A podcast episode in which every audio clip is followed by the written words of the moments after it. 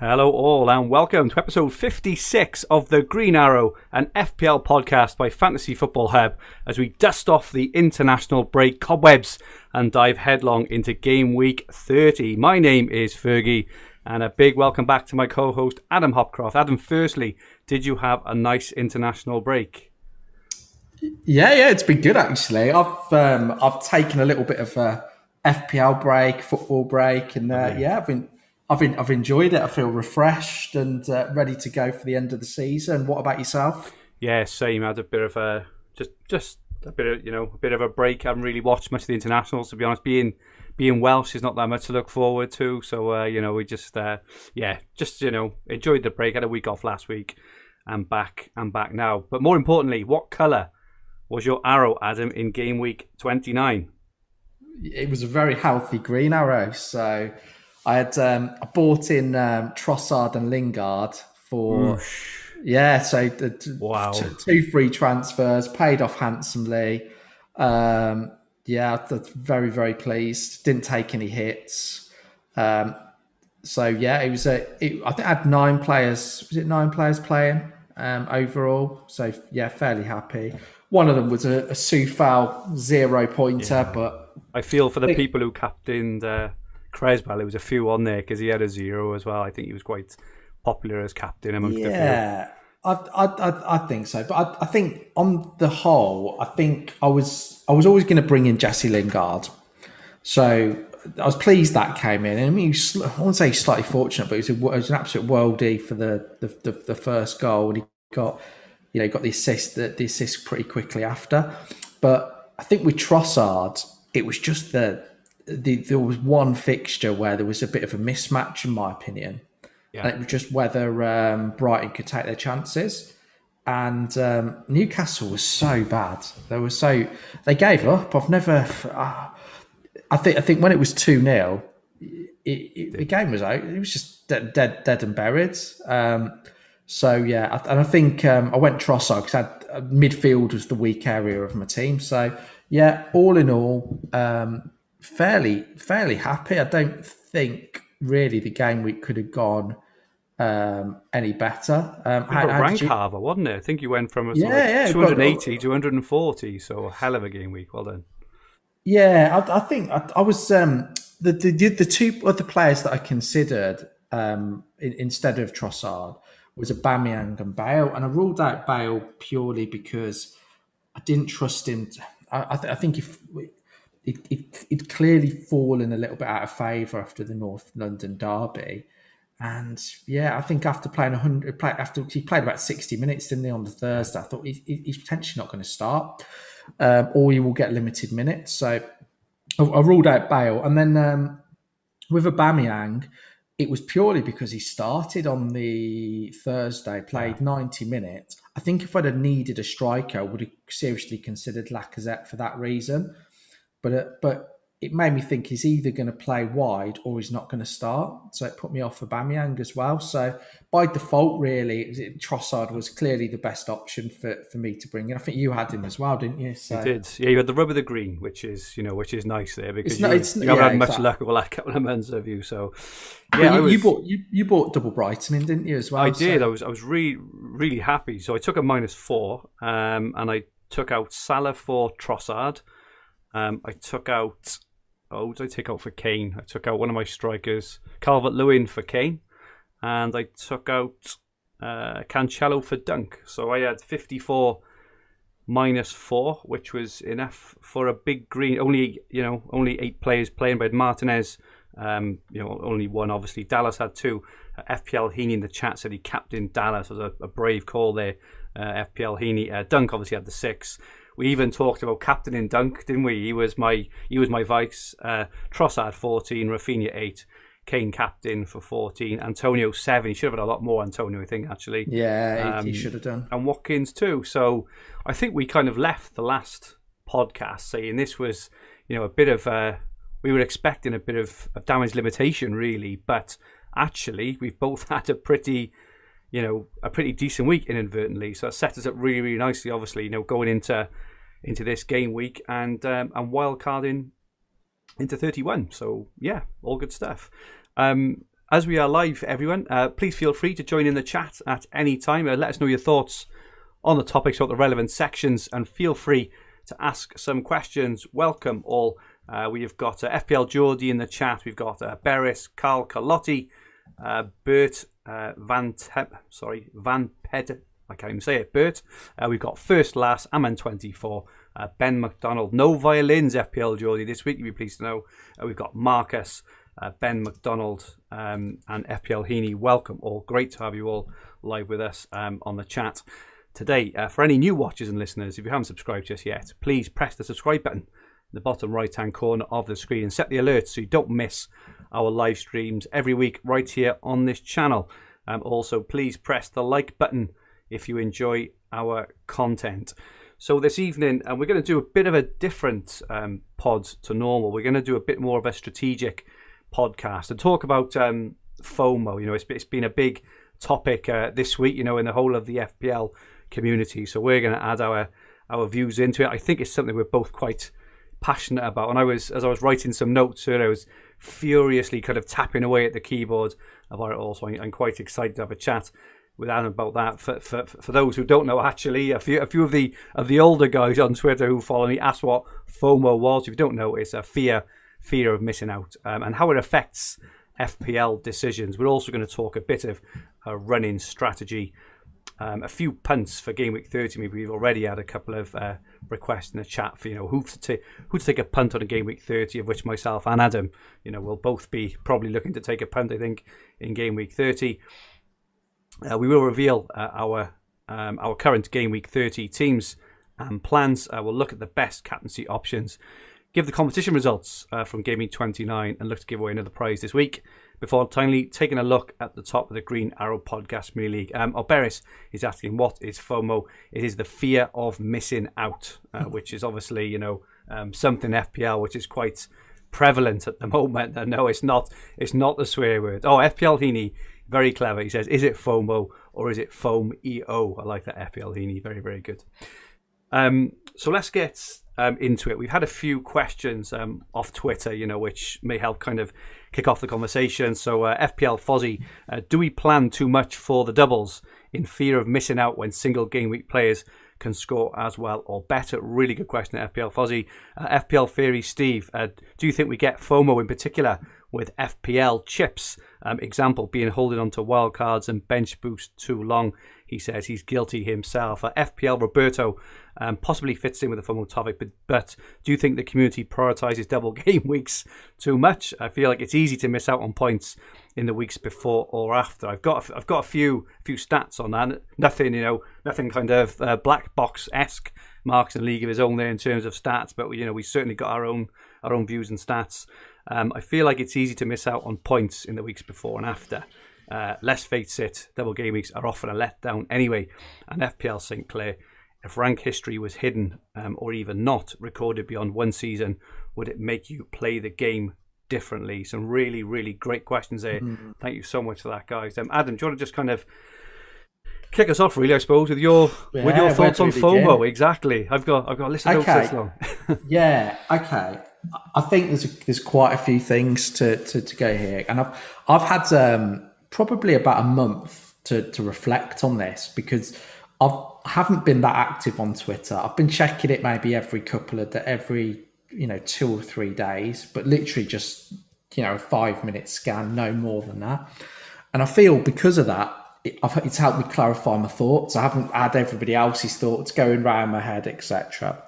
Um, one thing that I genuinely feel impacts me, it's very easy to say play your own game. It's very easy to say that. But in terms of the human nature element, I think one of the things that really impacts me is seeing other people's teams and having them thrown Absolutely. in my face.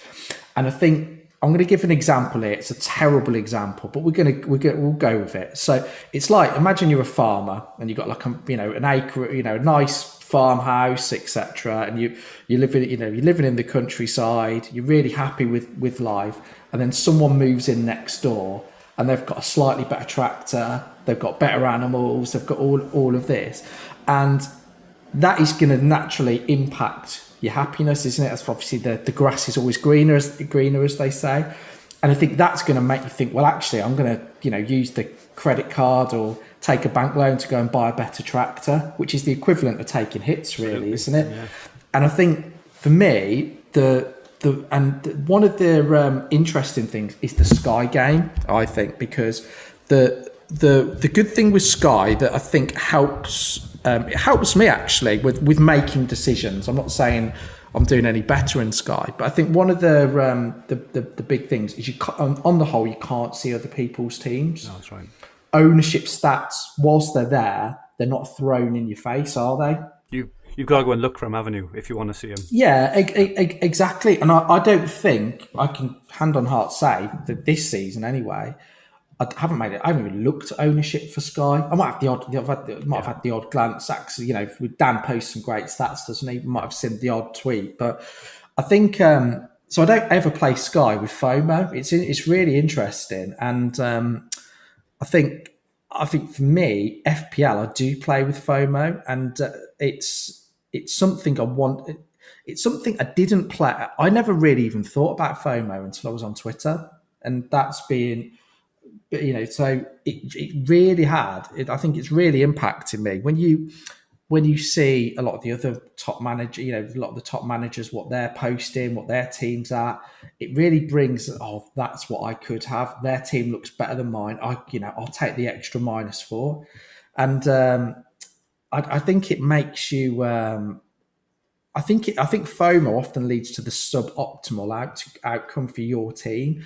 I think if you look at it in isolation and going back to the farm example, I'm going to do what's best for my farm or best for my family, or whatever example you want to give, and forget anybody else. I think that is the optimal way to play. So I think um, you know I'm not saying you need to block out all all things, but I think you can get we remember the obsession pod that we did and, and all of that you can get too engrossed in things so it becomes hard to make decisions and i think anytime you're constantly looking at loads and loads and loads and loads of teams there will be a natural tendency i mean we do when we talk about teams sometimes some weeks i think oh your team looks a lot better than mine you've got so and so maybe maybe i need to get to get them in so i think it's the human nature nature element so I, it's a huge, huge factor that I think. Um, I think it's becoming one of the skills now. Actually, I think because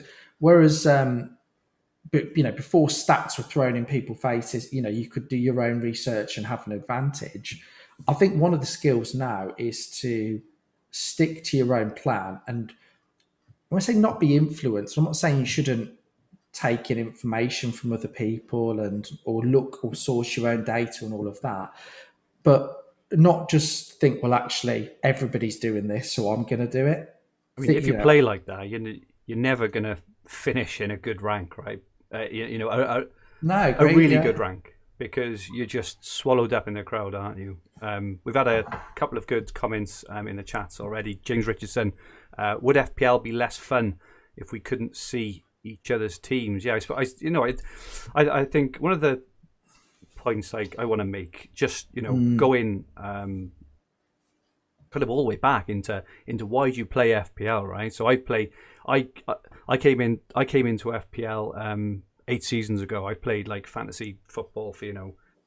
20 odd years in you know in various guises so I came to FPL quite late, and I came into FPL because I wanted to finish as high as I possibly can. I want to be the best I can be. Mm. I want to win my mini leagues.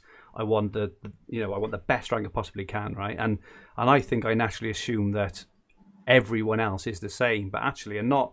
You know, a lot of people aren't the same. Is they will, you know, a lot of, of casual managers, probably not many on this stream now joining us, obviously, because they're spending their evenings listening with us, right? But a lot of the eight million managers just pick their transfer and captain and, and, don't, and don't really care or check, right? You know, if if they remember, mm. sort of thing, right? So I, I think in terms of of goals and things, you know, in terms of what what you want to do, you know, if if you're trying to win FPL, you would probably play a bit differently to if you were trying to win your mini league. If you were trying to get a top 10k ranked, if you're trying to get a personal best, you know, if you you know if you're having a bit of fun as well. And um, I think you know, I think I think it's important. And just James's kind of question there: Would FPL be less fun if you can see each other's teams, it probably would be. I think it'd be a lot more more competitive. I think, but I also don't think there would be as much as a you know as much as a community as there is because we can't see each other's teams. You know, I'm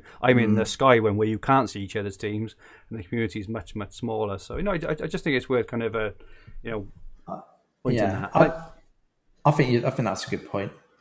Um, and just in terms of the context, right? So a lot of the conversation this week around around this has been borne out because we've come off the back, in my opinion, of, of a very strange game week, right? Where where all the punts hit. Now, how often? And and I say punts, you know, and I and I mean this with the greatest of respect, right? I picked, you know, I was here with Trossard, right? I didn't expect Trossard to get 14 points. I was I was hopeful, and I mean hopeful of potentially an attack in return, right? Lingard maybe the same, you know, and and a few others as well. Um, Veltman, 12 pointer, all this kind of stuff, right? It was it was it was mad. Bamford, 11 pointer, you know, ev- like lots lots of the lots of the highly owned players this week, or lots of the people brought in specifically for this week paid off. But I think we got short memories because if we go back to double game week 26 when we were all in the doldrums because all that planning, all that effort, all those, you know, no one's no one's going to really anything, today. It was a you know, it was very very average, and I think that mm. a lot of it has come off the back of that as well. And I, you know, I just think we need to remember, you know, the top 10k average for game week 29, which only had four fixtures, was actually higher than a lot of uh, full sets of fixtures this week. So Yeah. it's like take a step back a little bit. Um, sorry, did you want to say something? There? No, no, no, I'm agreeing. I'm agreeing with you. So Um, I think as well, just just got some, you know, just some things on, on general like strategy, I suppose, just to answer the questions around the doubles and stuff. So you know, I I think that I've been, um, you know, I've, I think I've been really clear on my thoughts around double game weeks and blank game weeks and, and chips and things. I've just got a couple of uh, just well, I made up a. A stat actually, but what do you think? Adam? made up a stat? Well, I haven't, I haven't made I haven't made up a stat, Uh, but um, what do you think is a good score for a bench boost? Say, you know, Um, what do I think is a good score a, for a, a, a reasonable I, score. I think twenty. Okay. You know, sixteen you'd expect if they're Dublin, so twenty I'd say. And what about free hit? Um, in terms of what you would get In, above, in terms of profit, yeah. yeah, I I would say again 20, 25 points. Okay. And what about a triple captain? Um, I would say twelve points. Okay. So so so if we say 20, 30, and, and 12, right, roughly. So that's Yeah, That's 62 points. Um, and bear in mind, a lot of people take hits to get themselves into position to bench of boost and a triple captain and stuff as well, right? So that's 62 points. If we look at the you know the current top 10k kind of score, you know, you you know so on the on the threshold on the threshold at the moment of the top 10k, the kind of average score is roughly it's roughly about 1,935, and if you add another third, you know, um, on um, onto the season, the kind of you know winning score will probably be around 2,550 points. And uh, Joshua Bull actually won last year with 2,557 points, right? So 62 points. This is before any hits. Correlates to 2.5% of your total score of the whole season. This is before hits, remember, because people do take, you know, you've seen minus eights, minus 12s, right? Um, yet many people spend probably as much as 10 game weeks preparing for and coming out of these game weeks. I think a lot of them inadvertently sabotage their team along the way, right? For these 62 points. Um, so you could you could argue really that your triple captain plus your bench boost plus your free hit is an extra game week of points, isn't it? That's what it pretty Yes. much equates to. Yes, yes, yes, it does. But my, I suppose my argument is over those ten game weeks for which you know you start thinking about it, you start playing, you start making moves in preparation for the bench boost, in preparation for you know, you know bits and pieces. You're not fully focused on having your best FPL team week in week out, right? You because because you know you're moving you're moving things around. You're bringing in, let's just say, you know, um, ahead of game week 29 instead of bringing in a Chelsea defender for game weeks 26, 27, and 28, you brought in a Brighton defender because they've got a game in 29, which you know we mm. you know a lot you know a, a lot of people did, um, and a lot of people actually use their wildcards to try and optimize the chips as well, right? So, so to me, it seems a bit of a nonsense, right? To to, to spend all that time, all that effort, um, over 25% of your game weeks of your whole season trying to prepare for what you're you know likely to get, which is roughly you know sixty odd points, right? And you know if you think about the the players at the moment, I looked at the Chelsea defender ownership, right?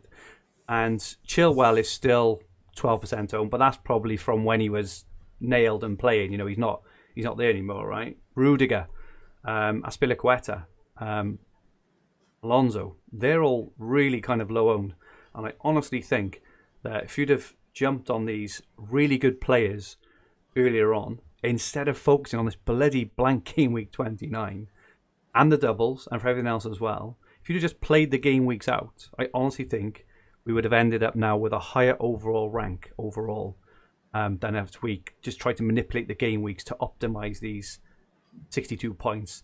I believe we are conditioned, right, to believe that using chips in blank game weeks and double game weeks will win or lose you FPL, and and it's not the case. And you and you've only got to look at the winners, right? Look, look at Joshua last year. He just did a you know a very very average you know a very average sort of um, use of his chips. And if you look year on mm. year, not one FPL winner has ever said it was the chips that did it for me. It was the chips that gave me that hundred point boost, or you know, or you know, all this that and the other. Now, I'm not saying the chips are a waste of time at all, because I don't think they are a waste of time. But what I'm saying is to to answer all the questions we've got on you know on screen here now, I think they're massively, massively overrated. And you know, I think I think I used this example last week or week before. Um, I'm you know I'm I'm 50k now. I'll, I'll, use my team as an example, right? But um, I'm 50k now. Um, I was 55 last week. I was 60 the week before. I was 30 the week before. So I've just hovered around, right? I haven't tried to kind of, you know, optimize my chips. And by doing that, I managed to um, save my wild card. See people who are genuinely chuffed over the moon um, because they've gone up from like a million to 700,000. Sunglasses emoji. I've, I've smashed blank game week 29. And it's like, well done. you don't get a trophy for that. You don't get anything for that. You've, you've, you've just increased your rank, which was a poor rank to a slightly less poor rank. I know this sounds. I feel like speaking to me. no, no, I'm not. I'm, I'm, not at all. I know it oh, sounds kind of. I'm joking. Yeah. I know it sounds kind of brutal, but it's like. Yeah, you're right. It's it's what the game's about, and I think for me, because I've come from different games, which are not def- your your your definition of success is not defined by your game week score. It doesn't matter. Each individual game week score, whether you move up or down slightly, as long as you've got a general trend, a general upward trend across a period of weeks, then that for me is what you know think, is where you want to be.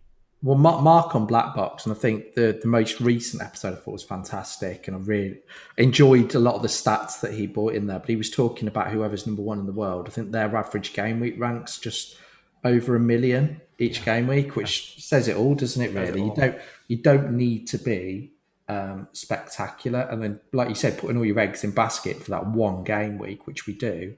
I mean, it might, you could argue that I think, yeah, planning is important, but things like your bench boost, um, you know, that could be a case of you don't plan for that, you just use it at the best opportunity. I think that there could, there could be a real, there could be an argument for that rather than you know all of the because like you said in a lot of cases particularly with doubles you're taking hits which probably negate at least one of the games for a lot of the players. So whereas you might, you might as well just leave it and at some point you're going to have 15 players you want to play and just t- take the opportunity. So i think i think some of what you're saying is right. Um, yeah I, I, I, we, yeah, we naturally get excited don't we about a double game week? So it's uh, i just think it's it's just it's it's just part it's it's part it's part of the journey though, right? So um, you know, it's part it's it's part of the journey to where you're going to get to at the end of game week 38. And you know, again, again, Mark Mark on Black Box, you know, and I said this. Um, again a couple of weeks ago. I think I, th- I think it's about choosing your battles and reacting to circumstances Agreed. and Yeah, taking agreed. calculated risks at the time when you can see it, rather than deliberately going against the polls. Because people who deliberately go against the polls to be different think they're being like objective, but actually by going against the polls, you're actually also not being objective. And um, everything in life, right, is about choose you know choosing your battles. And every consistent, successful FPL manager, every consistent one I'm talking about, I'm not you know I'm not talking about the people you know who have one incredible, amazing rank and then one really awful rank. I'm talking about people like yourself, Adam. You know, so for the you know for, for those who don't I know in the chat, you know, um, Adam's had uh, six top 10k finishes. I'm talking about people like uh, Matthew Jones, Rich Clark, Yeah, Mark yeah. Sutherns, Stephen Harrap, Fabio Borges, right? If you look at how all these uh, managers manage their teams, they don't go around picking row captains every week. They don't go around taking punts every single week. They differentiate themselves by playing it simple and then making aggressive moves at the right times and always thinking ahead. But it's choosing it's choosing your battles and a real a, re- a real life analogy, right? I've got, got re- I, I was thinking about it and it's it's so bloody obvious. Like if you were to go down this you know this this this whole route of oh just attack stuff it just attack just just go for it. Go go against the grain da da da right? Look at footballers look at football matches right? Look at managers who who bring on a who bring on a defender with five minutes to go because they're one nil up. Now what are they doing there? They're reacting to the circumstances of a game and they're happy with what, with what they've got you know? Um, if you bring on a striker you're making an aggressive move because the situation at that time causes for you know an aggressive move. If you you know you're four 0 up and you take you know off your best players and rest them, why are they doing that? Because the situation calls for it. You take the ball into the corner with you know you know a couple of minutes left because you're one 0 up and you're wasting time. Um, you know, if you play out a nil nil, you know, if you think that, that awful Man City and Man United game in December when when Pep was just completely happy with a nil nil. Now he could have said to his boys, "Right, boys, let's go out and try and try and beat them nine or ten nil." He's happy with a nil nil. He knows in the grand scheme of things, you know, they they they they're all reacting to a situation with, with a long term goal in mind. Some are defensive, and some are aggressive. And captaining Kane, for example, this week now in twenty nine as as everyone will likely do in 32, for me, it's just the right move because they are the best captain um, pick, and even if you don't think they're the best best captain pick for 29, um, and you're covering your rank like I did, I'm I'm fine with that. I got a green arrow, so you know I, I, I just I just I just don't understand that people who are kind of having having a go and saying you should be doing this, you should be doing that. Just Well, I think Play I think the that's game, not fun of it. Yeah, play your own game, Play have your own strategy. I think people play very different, and it's fine to be different. It's fine if you if you want to um, if ownership is part of your strategy. Absolutely fine. Some people I've seen some some very good ma- managers take ownership and work. You know, use it. Absolutely fine. If you know, I think taking calculated risk. I agree with you. I think that's personally. I think that's the the bal- You need balance, don't you? And I think calculated risks is probably the optimum strategy because you're not going to get a risky captain isn't going to haul every week. So you just need to to pick your pick your battles. I think it's probably probably the um, the key one. I I I think for me, there's um, when I was thinking about this, um, there's two managers that I think have got contrasting styles in terms of um, in terms of I wouldn't say I don't know if this is necessarily FOMO, but in terms of how they play the game. And I think they're both called Mark, and they're both two of the greatest managers, you know, and the, the two that I really enjoy listening to. So we've obviously got Mark from Mark Sutherns and FPL General, and they've both got what's really interesting is they're both examples of what of one that absorbs himself. So Mark Sutherns absorbs himself in absolutely everything. He knows every single piece of data. He listens to loads of podcasts. But what what's very he, but he seems very good at contextualizing everything. So he gets it, you know. And I don't know what I used to love reading his pre-match preamble um, many you know, many years ago. But it was um, you, you feel that he's sort of you know it's almost like calculated and he's got like he's analysing every single and weighting every single piece of data and I think he thrives off it and I think there will be people like that. I think with uh, general, so um, I think I think he is, um, and I think I put myself in a very similar position to him. Actually, I think when he started doing everything. It might have been the season after he started the podcast, but he had a, a, a pretty challenging season, yeah. and every week he was still producing brilliant content. But he then took a, a step away. And I wouldn't say taking a step away from Twitter, but he's not. I think by his own admission, he's, he, I, he messaged me and sent me an app which limits your time on Twitter, and I think he's he's taken a step back, and he, I think he's openly said he only listens to a couple of pods, or he'll do his own stuff first so he can get his own thoughts yeah. and need to get his own mindset. I just think they're two different approaches, and I think you can do. You just need to find what works for you. I found out of the two, um, I think that General's approach works better for me. I found the last month um, being away a little bit away from Twitter and being more selective with what I read, what I listen to, thinking about my own thoughts and all of that. I, I find it's helped me a lot, yeah. and I know, you know, because I think it's it's very easy to get um, caught up in you know in I mean I follow if you like on Twitter. There's so many good posts, but I, I think I don't always find I get the time to properly absorb the information, and all it does is cloud my judgment. And um, so I, I've, I've, I think, you know, I think I had things have improved me a little bit over the last few weeks, but I, I, I think my enjoyment's improved as well because I'm not, I'm not completely, um, you know, having every, seeing absolutely everything everybody else is doing. Um, I think for me, one of the most dangerous things is constantly seeing everybody else's teams. Now, some people can cope with that and cope with it really well. I don't, and um, I think it it makes me think, oh, so and so's doing that, uh, you know, and it and it sort of just clouds my judgment. And I think the reality is, I don't even need to put myself in that situation. And um, you know, I think so for me. I'm not saying this this should be for everybody. It's about having having the balance, but I think I'm better when I don't worry about anybody else's team. I might hand look at a couple, but I think uh, there's been times this season where I've looked at probably about 50 to 60 different teams. And I think it's I think it's clouded my judgment before the deadline.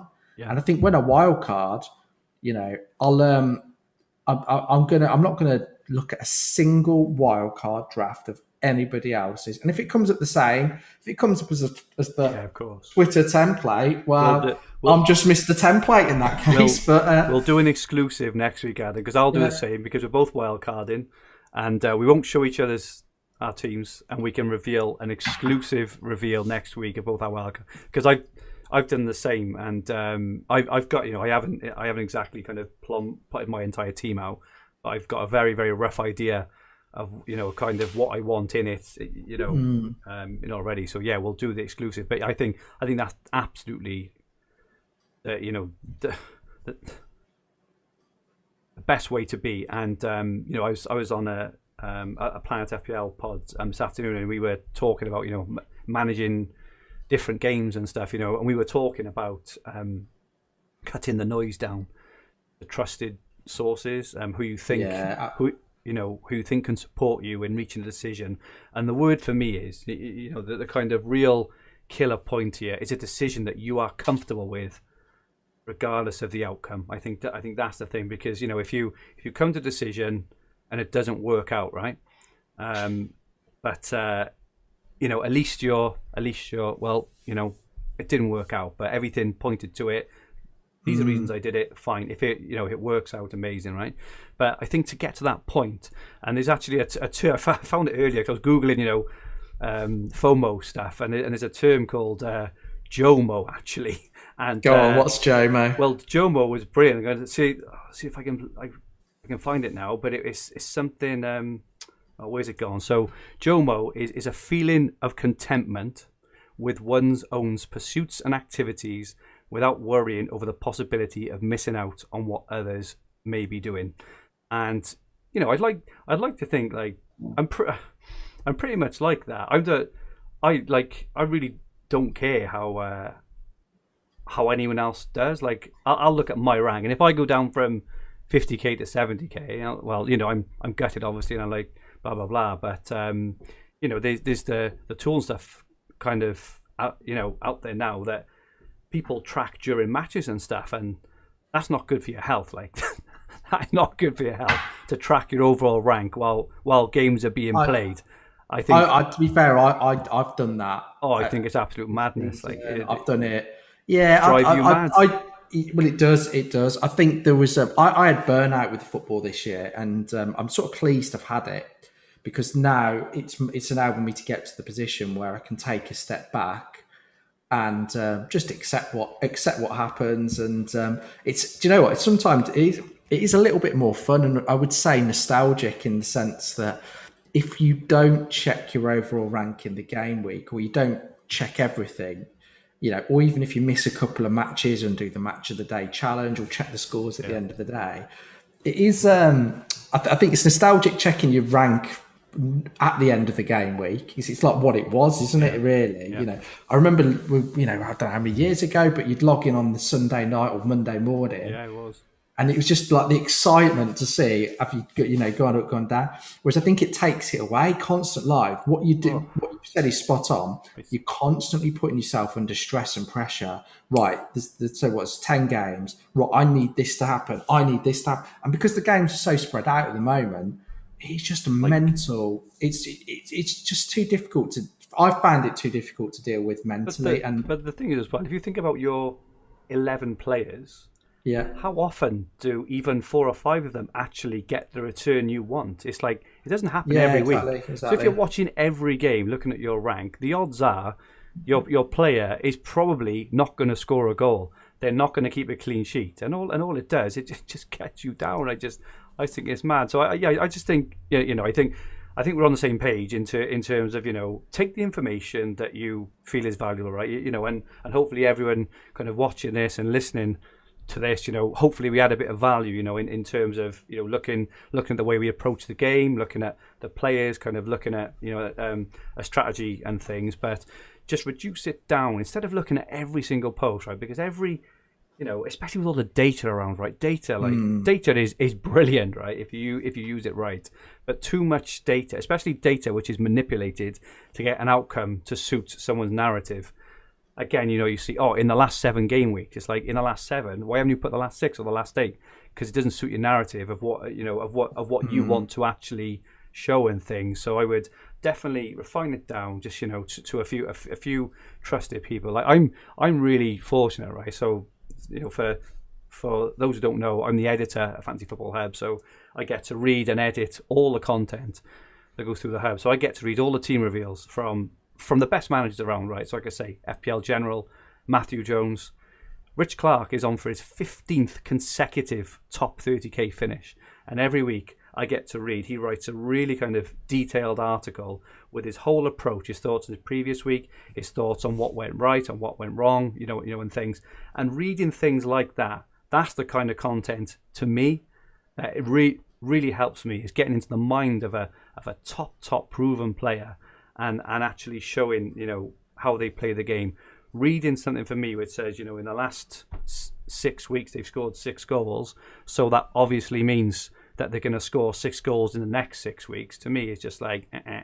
it it doesn't work like that you know and um but but but yeah so so refining the you know your thinking cutting the noise down and, and you know and and having a couple of maybe sounding boards who can just help you cut through. How like how many times have we gone down rabbit holes for moves? Remember i was on about that was I? Minus 12 ahe- for Salah ahead of a ahead of a double game week and you, you just like yeah. how how the hell did i get there? And then you say it back to yourself and you're like what am i talking about? But you're just kind of led down the garden path of it aren't you? I, I think a few sounding boards are, are definitely good. I, de- I think that, but I think, like you said, you just got to pick your audience because you can have too many people, too many opinions, and I think um, I quite like it because, particularly the people you know that that, that, that you speak to that understand you as a manager Yeah.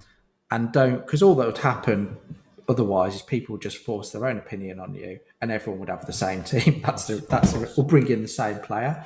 But I think the I would say the groups. I mean, you know, couple, I mean, uh, you know, a couple of really good WhatsApp groups with you know, three or four of a you know really highly decorated managers, and I think there's an understanding there. Nobody ever goes, "Do not pick this player." They sort of understand your playing style, and um, you know, if they, they think you know there is an, obvious um, one to go for, they'll say. But I, I, think yeah, I think understanding.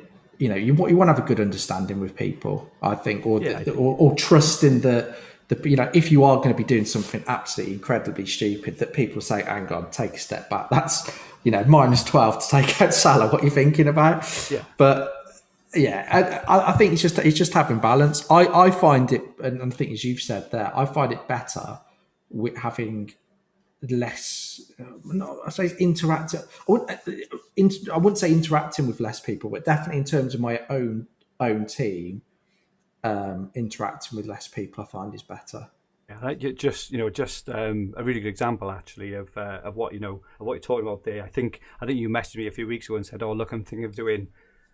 X to Y, right? And and regardless of what I think of the move, I think all I did was say, okay, yeah, just just a thing. Have you thought about this? And yeah, and that's it, and, and that's the conversation, right? It's it's not a oh I wouldn't go him, I'd go for him because he's a better player because you know well, I know uh, yeah. I, I know you're bloody good enough, experienced enough to make a decision which player you want. It was just a thing of oh you know he he I don't know I can't remember he blanked in 32 remember or he's banned in 28 or this or that yeah, you, know, you know you know whatever it was and that's and that's it really and I, I, just think that's how you can kind of help each other you know in you know um, and help each other kind of own their own their decisions, decisions, as well. Yeah exactly yeah. exactly that. I think I've done it a few times where I've messaged you in, in you know other formats and Sky and just to sanity checks like exactly uh, I think it's I think that that that's that's all it is. And you know you, i think it's good having a few people you trust that you can that you can do that with. I think doing it with thousands of people on twitter and getting everyone's opinion about your team just too much information coming back at you to to well for me to digest i'm sure some other people i'm not i, I think you know everybody is different some people might buy into that and find it useful in su- you know in such a subjective game as well, right? This is the thing. It's mm. not it's a right or wrong answer. It's every completely everything. I'm trying to predict what's going to happen. Everyone's got their own views on it. So um, yeah. Anyway, sorry, yeah. we'd uh, go, going on and on. Now, I just I'm so passionate about it because I just I just think that the people like try and tell everyone kind of how to play and you know and and and just like what to do and if you know if you do this then you're this you should take loads of punts you should do this that and the other if you like, like i say you look at the very best managers and they just play a sensible game simple game they pick the players you know they think will score the most points um, when they need to they will play defensively when they see the opportunity they will play aggressively um, and that you know and just and just be comfortable with comfortable with your decisions so yeah i suppose we can uh, probably leave that there. But uh, yeah, really good chat there, Adam. Uh, Kunal Kilar in the chat I just said you took centre stage um, at the uh, Clash of the Correspondents podcast, hogging hogging ninety percent of the air. Do, do you know what yeah. though? Uh, I was getting asked about Villa, wasn't I? So what do you expect? Oh yeah, exactly. it's, it's, purely purely Villa, and uh, yeah. So, uh, but I, I, think one of the uh, one of the interesting things for me, which we we sort of talked on about talked about FOMO, but it's it's just ownership and effective ownership, and you know how much do you let it become part of your decision making process? If I'm being brutally honest here, for me, I play better when I'm ignoring ownership completely. When, I, when, when I'm, I'm not even. The reality is that you know I'm not going to be picking loads of numpties, right? So the, the, the chances are that you know, some of the players you're going to be considered are going to be highly owned anyway. But I think unless you're coming towards the end of the season and you've got a, a rival that you're trying to beat, and you, you know, the only way you'll be able to beat them is by doing something completely different. I think that's valid. But I genuinely believe that when I focus or look at ownership or factor it into my decisions, I don't think it suits how I play. And um, You, never know, used to play like that. You said that. You said that, didn't you? You know, over the years where you had these No, like, never- ama- I've- I've amazing never- finishes, you've never looked at it, have you? It's it's only the only re, the only I only so I joined Twitter probably about three three and a half years ago, and prior to that I took no notice whatsoever of ownership. Re, I, re, I really didn't, and um, I found it a lot easier. And I think um, I don't obviously I said that in Sky as well. I find it easier making my decisions in Sky because um, I haven't got the um, I'm not thinking about the ownership. I'm not. I, I don't see it, and, and and I think when you're not when you're not thinking about ownership, all of a sudden you're not thinking about is it a risky decision or not. You're thinking about is it the it's the best player I'm bringing in. You're not all of a sudden because I think in people's heads going for somebody lowly lowly owned, going for somebody who is who is uh, has got a low ownership is a risk, or you know versus you know versus um, someone that's got a high ownership. I think one of the things that I would like to do ne- next year is complete, you know, try and completely ignore ownership. I think for, for, because it suits how I play, and I've, I think I've struggled understanding um, how, you know, what what my playing style is and what works for me. And I think having over the last couple of weeks, having sort of assessed things, I think number one, it doesn't suit me looking at loads of people's teams and just scrolling through Twitter. I don't really get much. I don't really get much from that. And I think the other thing is every time I try and do the ownership game or try and do that, it just doesn't. It just doesn't work for me. So um, I think, yeah, I'm gonna. You know, I'm not saying I'm not. What I'm just just to be clear, what I am not saying is that people that do use ownership and do find it important that it is completely invalid. I am not saying that at all. But I think that how it my style is, I'm much better when I don't consider it at all. Yeah, no, and you know, That- that's fair. that And makes I'm- sense. Yeah, no, no, no, it does. I'm, I'm kind of the opposite actually. So I'm, I'm very much so. I like to know the ownership, uh, not because it makes my decisions for me, but it helps me understand the kind of status Yeah, of the game, if that makes sense. And you know, and again, maybe that's coming from a background of playing other fantasy formats, but you know, if I want to make a game, like I, I captained Kane last week in 29. You know, he was he was obviously a good option, right? People punted on, I know Lingard and Trossard and that, and they and they won the game week, right? If you were to play that hmm. game week out again, Kane would likely win seven or eight out of ten. I would, you know, I would guess, and I'm I'm comfortable with that because, like, you know, it's as I say, my kind of overall rank at the moment. I kind of, you know, I'm I'm happy with it, right? And I, you know, I think now in this final quarter, like I say, I've saved my wild card. I'm really hopeful of pushing on now. So I didn't see the point in risking it, and and I think in all fairness, Mark said exactly the same thing about choosing your battles. It's like it wasn't a week for those who are hoping to just come out and unscathed to go with differential captain. Whereas if you're chasing, It's- do it, great. it's really interesting. Just your choice of language there. You did. It's a it's a risk, and I think um, it, it I, for me when I was thinking about it. So yeah, we knew everyone was going to captain Kane, but the reality is, it's Kane for me. I looked looked at the fixtures. He's a premium player. Kane's the best captain, and I think it's yeah. I, I, I, I, try. I think ownership. Yeah, it, it, it's more of a consequence because of he's such a premium player and he, he had a good fixture that ownership becomes a factor. But I, I- just I think from now and the end of the season, I'm just going to completely ignore it and almost experiment for next season. I'm having. I would argue. Um, I think the worst I've ever finished is what 32. I think 32k, and I'm on to worst, better that, worst it, whichever. I'm on, I'm, I'm on to, to have my worst ever finish. And I think for me, what I'm going to try and do is go back to the stuff that I did three or four years ago, and it's just little little tweaks. And I, I didn't look at ownership, and I just don't think it has any positive way, any positive impacts for how I play the game. Well, interestingly, That's yeah, interestingly, and this is why I'm so so excited for next week, yeah, is that the wildcard team I've drafted out, uh, you know, it's, it's obviously got now Kane as a minimum for Spurs because they've got the double in 32, right, and his ownership's high, and you know, and, and maybe Son.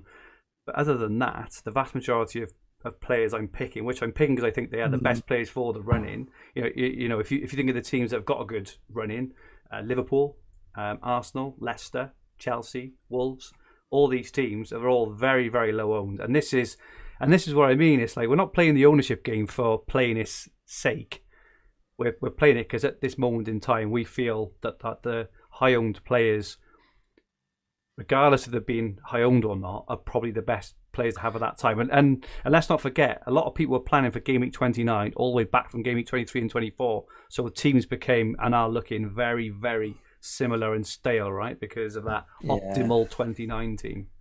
I, I think you'll see a lot of teams in the top 10k or you know the even the top 100k activate their wild card for 31 and i think what will probably happen is whether you whether you want to call it a new template will form but i think there'll be a big shift towards those teams so the ownership will will pick up I think for, there will those be. players I also think it's going to be quite a spread of players. You know, who hmm. who would you pick out of? You know, if, if you were to ask, you know, ask now, right?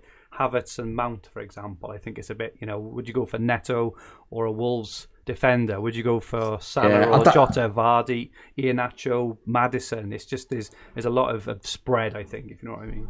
Yeah, I think there's I think there's a lot of there's a lot of good options. Um, yeah, I'd, abs- I'd absolutely agree with that. There's a lot of, there's a lot of good options which could mi- you- you- like you said it could rather than having a lot of players at 50 60 percent Exactly. owned they could be 20 Twenties, 20 ex- or, exactly. Yeah. you know four or five players at 15 yeah i think that's a, that that's a good point that's a good point um but yeah I'm, I, I I think yeah i think we we i just of this season i've got too caught up in ownership too caught up Yeah. in effective ownership and actually up until recently too too worried about you know what i want to happen in any particular one game it's just it just ruins it. I think it ruins um, and and intensifies the the the um, FPL experience.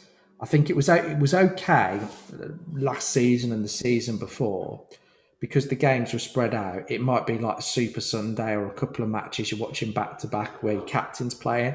That's perfect. That's fine. But when you're like watching nine or ten matches a week, thinking I haven't got any players playing in this, but I need Leicester. I need to ah, exactly. Oh, and it's the worst. if- and I need, um, you know, I need um, Burnley to score, but it can't be Chris Wood. It's got to be someone else. If it's an own goal and no one gets bonus, you just think I must be absolutely mad. And to, and you know what? The the opposite and what's even worse is players you own. You don't Yeah. want them to do well because they've got high effective. That that's the worst. You, you know Yeah. Bruno. You've got Bruno, and they win a penalty, and because you haven't captained him, but you know his effective ownership is over hundred percent, you almost want him to miss, and you've picked him. you know- Where's you know the fun in that? Like, Yeah, agreed, agreed. What would be really interesting is if I could go back in a time machine and see if there were situations like this before where there was quite a popular player but who you didn't captain. Yeah. And because you didn't know it about Yeah, you know, effective exactly, ownership, exactly. probably there you didn't Cheering. Yeah, exactly. going down, going, Exactly. yes, he's got a hat trick, I own him. And uh, But you I know think- what? What's more fun? No, exactly, Exactly, yeah. And this is this is the whole thing with ownership is is because we play it for we play it for fun, and I you know I think like whilst I'm saying everything is bad because I, I'm a big believer there are so many different ways to play the game whether you take loads of hits whether you take no hits I don't think there is a right way. You see the meet the manager videos with Joe and everybody has got fairly different style you know, and I think that's fine. And I don't think we should be criticizing other people. I'm saying ownership doesn't suit me. You're saying you like like like to know it. What there's no there's no issue there's no issue there. If people think they can use ownership to you know if if everybody's doing one thing they want to do something else. Well, absolutely got no issue with that as well. Something late riser, um, you know, does. I I I, I think you, the the whole point is we're criticizing people for copying each other and um, being sheep. You know, we we had a few farm analogies earlier, so I think a few people mentioned that. but I just think have fun, play your own style. The, the the important thing is you've got to work out what works for you and what suits you. And I think I've struggled with that this season until until recently, and it's sort of it's it's nice to be in a position now. I think well I- know what I want to do for the rest of the season. I, you know, I know how I'm going to approach each of the game weeks. And you know what? If it doesn't go my way, it doesn't get. It's not going to ruin my uh, my afternoon, evening, etc. Exactly, exactly. And it's it's a, and I think it helps when you play multiple formats as well because you can probably relate to this better than much better than me. But um, you know, you you you might get a. Well, in fact, you haven't had a Green Arrow and Dream Team for a while, have you? But uh, all been grey, mate. All, all grey, yeah, yeah, exactly. But um, but that, but but then you might what I've sometimes found is that you'll, do, you'll be doing better in Sky and FPL won't be working. But because you're doing the multiple games, it helps you, doesn't it, a little bit? Massively, massively. You, you, it makes you realise you can have peaks and troughs in in um, in, in different game formats. That's, so right. yeah. No, excellent, mate. Really good, uh, really good insights. Just to to catch up um, on a bit in the chat. Uh, ben McDonald says FOMO was slightly kicking in for me with no Bamford in my game week 30 team. Yeah, I think he might be making my team this week. Uh, ben um, Aman says I set out every season trying to win the whole thing. Only problem is I'm rubbish. Well, Aman, join us from game week one next year, and we will hopefully, you know, guide you to, uh, to a good um, finish.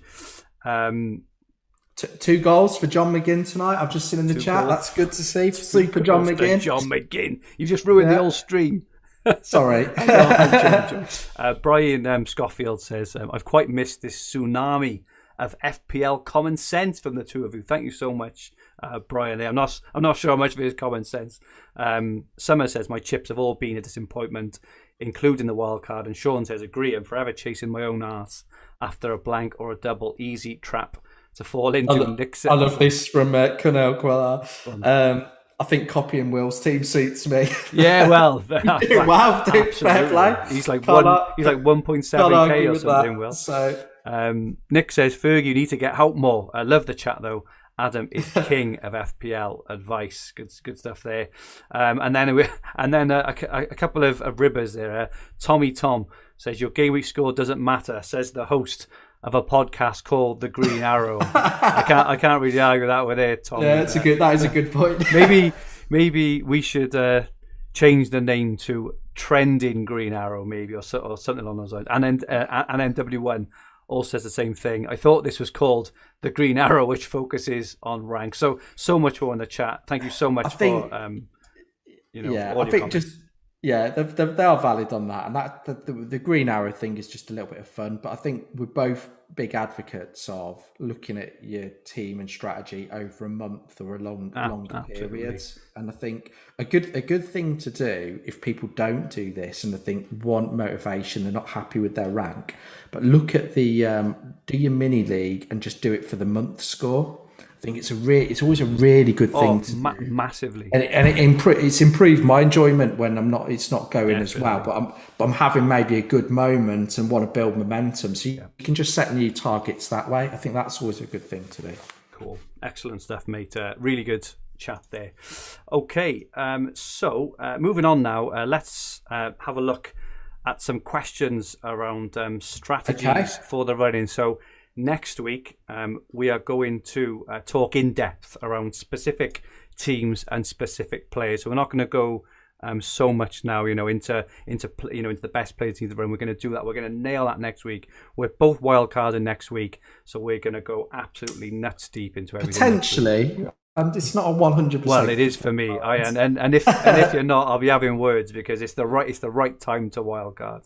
Um, anyway, uh, you know, so, so I've got the, the, the fixture ticker now, you know, up on screen from Fantasy Football Hub yeah. to UK from game week 30 to game week 38. You know, obviously Spurs rise to the top now that their uh, double has been confirmed, and Spurs' next few games. So obviously they've got Newcastle this week, uh, Man United in 31, home, which isn't the easiest. Then they've got the double in 32, blank in 33. Uh, then they've got Sheffield United and Leeds, two very, very obliging defences, 34 and 35. So, so they are top. Um, Arsenal's running after Liverpool this weekend is absolutely superb. Sheffield United, Fulham, Everton, Newcastle, West Brom, Chelsea, Palace, and Brighton, Liverpool. And I am, I'll, I'll do an exclusive now. I am going triple Liverpool on my wild card next week, including Salah. So I'll just get the well, 99% including Salah. Definitely triple Liverpool, but uh, we'll see there. Uh, Wolves next six games, absolutely crazy. Does it does it not concern you with Liverpool for the? I think they've got they've got they've got great fixtures, but in terms of the triple with the Champions League, does that concern you at all? Uh, no, because I think you know you, you know earlier right we talked about times mm. to times you know choosing your battles right. Wild card in for me. L- looking at those two Liverpool fixtures, they got Leeds in 32 and Newcastle in 33. They're probably the two best offensive fixtures you you could hope for, right? And um, you know, pe- you know, people like Salah, Jota, Mane, even Trent. You know, all the, all these um, players are very low owned at the moment, and this for me is is an opportunity to jump on quickly. Because I'll tell you what will happen, right? If let's just say Salah gets a goal and assist against Leeds, right? He is absolutely nailed on captain the week after against Newcastle. Whereas, you know, we, we mention often, don't we, about, you know, like staying ahead of the curve, right? So if he does mm. that, you've already got Salah, you've got him in place already, you're laughing. You've also got potentially Jota and maybe Trent or Robertson or whoever else, right? While everyone else is scrabbling around and taking hits to get in Salah for that game week 33, you can have a nice look around and say, right, what is what's my next? What's next? What's the next thing I want to do? Conversely, if Salah doesn't score those points against Leeds, to me it doesn't really matter because a lot of other people mm. will have Raphinhas and you know and maybe Mounts and um, Grealishes and all you know and all these sorts. So they're very likely to score. But but this to me is an opportunity, or um, to, sorry, this this to me is a really good example of where you can be very proactive and take a, a you know risk. You know if you want to call it a risk, but you know it has the opportunity to um, absolutely be a bit of a home run. You know if it um, if it pays off purely based on the fixtures, right? Um, the worst fixtures, which you know they won't be much interested in anyway. So Palace, Fulham, West Brom, Newcastle, and are and you uh, in, in your in your wild card then? Yeah. Um, are you going to definitely have? So you said Salah. Yeah. Are you going to go for? I assume we'll have Kane. Yes. Yeah. We have Son as well. Probably Son, yeah. Okay, and you'll have Bruno. Yes, they will be my okay, kind so of high on. Those are yeah. those are the those are the four that you. Okay. With with, with Salah, the, the only reason that I say I may not have him for thirty one, I'll definitely have him for thirty two, but yeah, in thirty one, yeah. I think is it Leicester, um, Villa, or, or someone at no, someone's got a read. Oh, uh, I'm City, sorry. I've got um, Leeds as an example. So what I, you know, what I could do, just an example, is wildcard into someone like Jesus or Sterling or someone along those lines, and then, you know, hop on Salah following week. Yeah. But I'm very likely just go to Salah. I, I, think that City game is sandwiched between the two Dortmund it games. It is. It is. It is. You we know this, what they'll prioritise. So. Exactly, and this is why I say, um, I'm you know I'm not sure because we'll see kind of you know how um, how it plays out. Um, Arsenal have also got Sheffield United in 31. So if you know if Aubameyang, for example, or Lacazette don't don't start on the Thursday against um, Slavia Prague, I may be tempted to stick him in and then move up with Salah. But that's that's that's by the by. By 32, I'll very very likely have Salah, Jota, and Trent in place. Uh, I I potentially just just thinking about it because I think with the double coming up with you're going to probably want Son and Kane, aren't you? Yes. For 30, 32. Yeah, for 32. And yeah. Bruno's going nowhere. I'm not sure if I'm looking at this.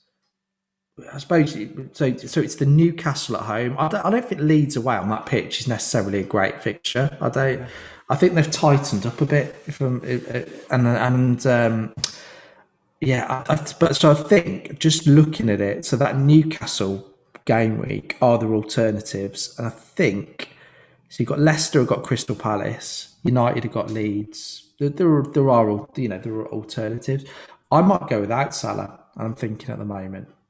Um, it depends. I've got him at the moment. I've got him in my team for the Arsenal game. It depends how Liverpool look. I think Jota's better value. Yeah.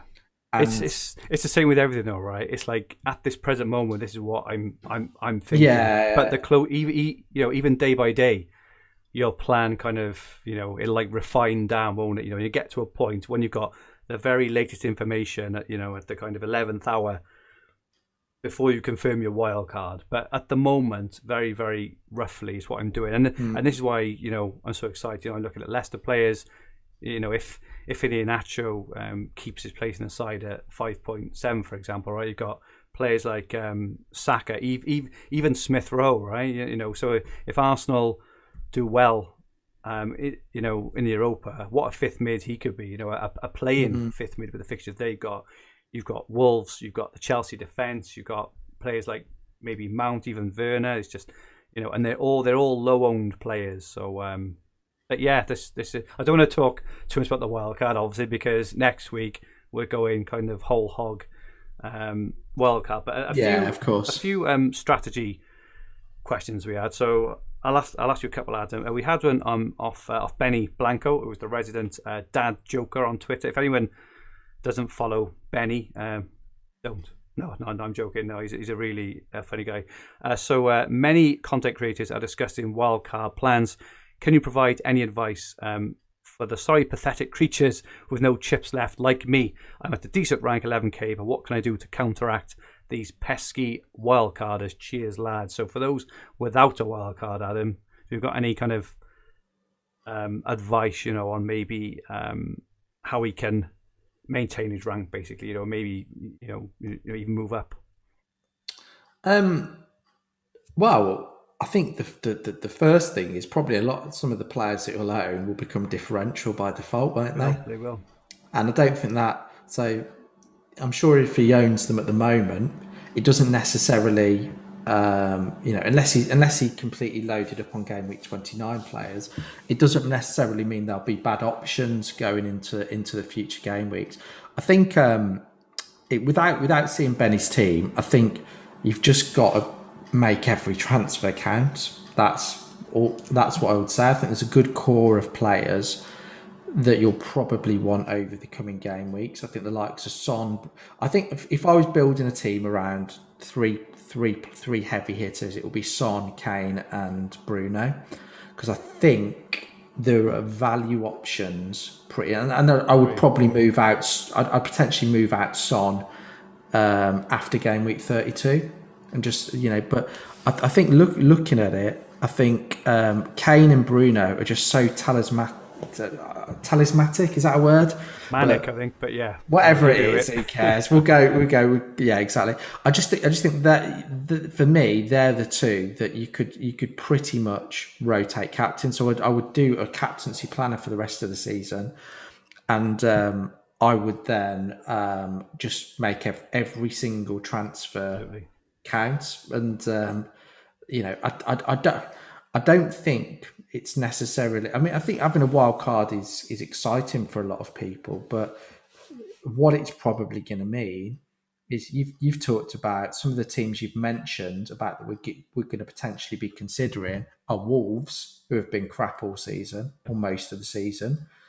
You know, they haven't Well, really they haven't excited. They can't score. Yet loads of people are considering Neto, who is a you know a class player, but you know he's not he's not he's not set the world alight from a fantasy perspective. This He's not a. John McGinn, is he? Let's be fair. He's not a John. You know, well, I didn't want to say that, but I, I think he's he's not set the world alight this season No, from a fair. fantasy fair enough. perspective.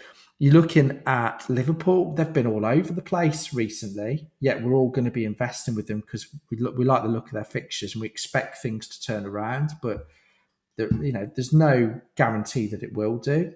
You are you are systematically destroying my wild card here. How do you know that? No. I'm not. I'm, I'm, I'm trying to. I'm trying to. What I'm trying to say is that for those that haven't got a wild card, it's not the end of the world. Arsenal, they've got very, very good fixtures, but you know, can we guarantee who's going to play for them No. week in, week out? How many games they've got? They've got nine games. Nine games left. It's a good chance that if they continue in the Europa League, which is their best chance of Champions League football next season, that you know players only play five or six of those games. So it's um for for, for me. I don't think there are um, there are any guarantees. I think the favourite team that I've got for wildcarding is Leicester because I think really. I think they're they're very. I think um, form wise they've been brilliant. I think they've got good options in all areas of the pitch, um, particularly with Maddison coming back. And I just think you know they've got the FA Cup as a distraction, but that's it. Uh, and very very good fixtures as very good fixtures as well. But the, the reality is, if we're looking at Liverpool and Wolves, there isn't much to get excited about. Chelsea attack, really, if you know, if we're being honest, Chelsea have been exceptional defensively, but if we actually, you know, look at the attack, it's not been as consistent. They're still in the Champions League. Is there going to be, you know, look at look at their squad. There's going to be rotation. So I, I, I don't know. I'm a little bit. I think yeah, it's exciting to wild card, but I don't see myself going away, too much away from the team that I have at the moment. I like United, uh, you know, the you know for, for, for sticking with them with the wild card because I trust Bruno and Shaw's been excellent. I, I don't think I could I get. argue with that. Yeah, I don't think I could get rid of Luke Shaw in the form No. that he's in at the moment. And we saw he got a 15 pointer away to um, Man City, didn't he? You know, so what would why couldn't he get that at home to Liverpool? And I think so. I yeah, I I think there could end up being a shift. You know, for people like I'm going to load up on Wolves, and let's face it. You know, I'm a Villa fan, so it's very easy for me to say. But Wolves have been dog shit most of the season, so you know. you are, Um, you, you, you are pissing all over my chips, Adam. I can't. Uh, but- I can't wait to compare wild card next week. I'm being a little bit over the top, but what I'm trying to say in terms of Benny's question, Yeah, no, that's, that's everybody is going, yes, well, I'm going to get loads of Wolves players in, loads of Liverpool players in, and, and getting excited. But he could be the one that just sticks with the players that he's got who have been performing consistently. He must have been doing okay if they're, he's at 11k. absolutely. So I, don't- I, I- yeah, I think I think yeah, I, I wouldn't be too concerned personally. I mean, you've got eight tra- eight or nine transfers between now and the end of the season. It's just about making them all count.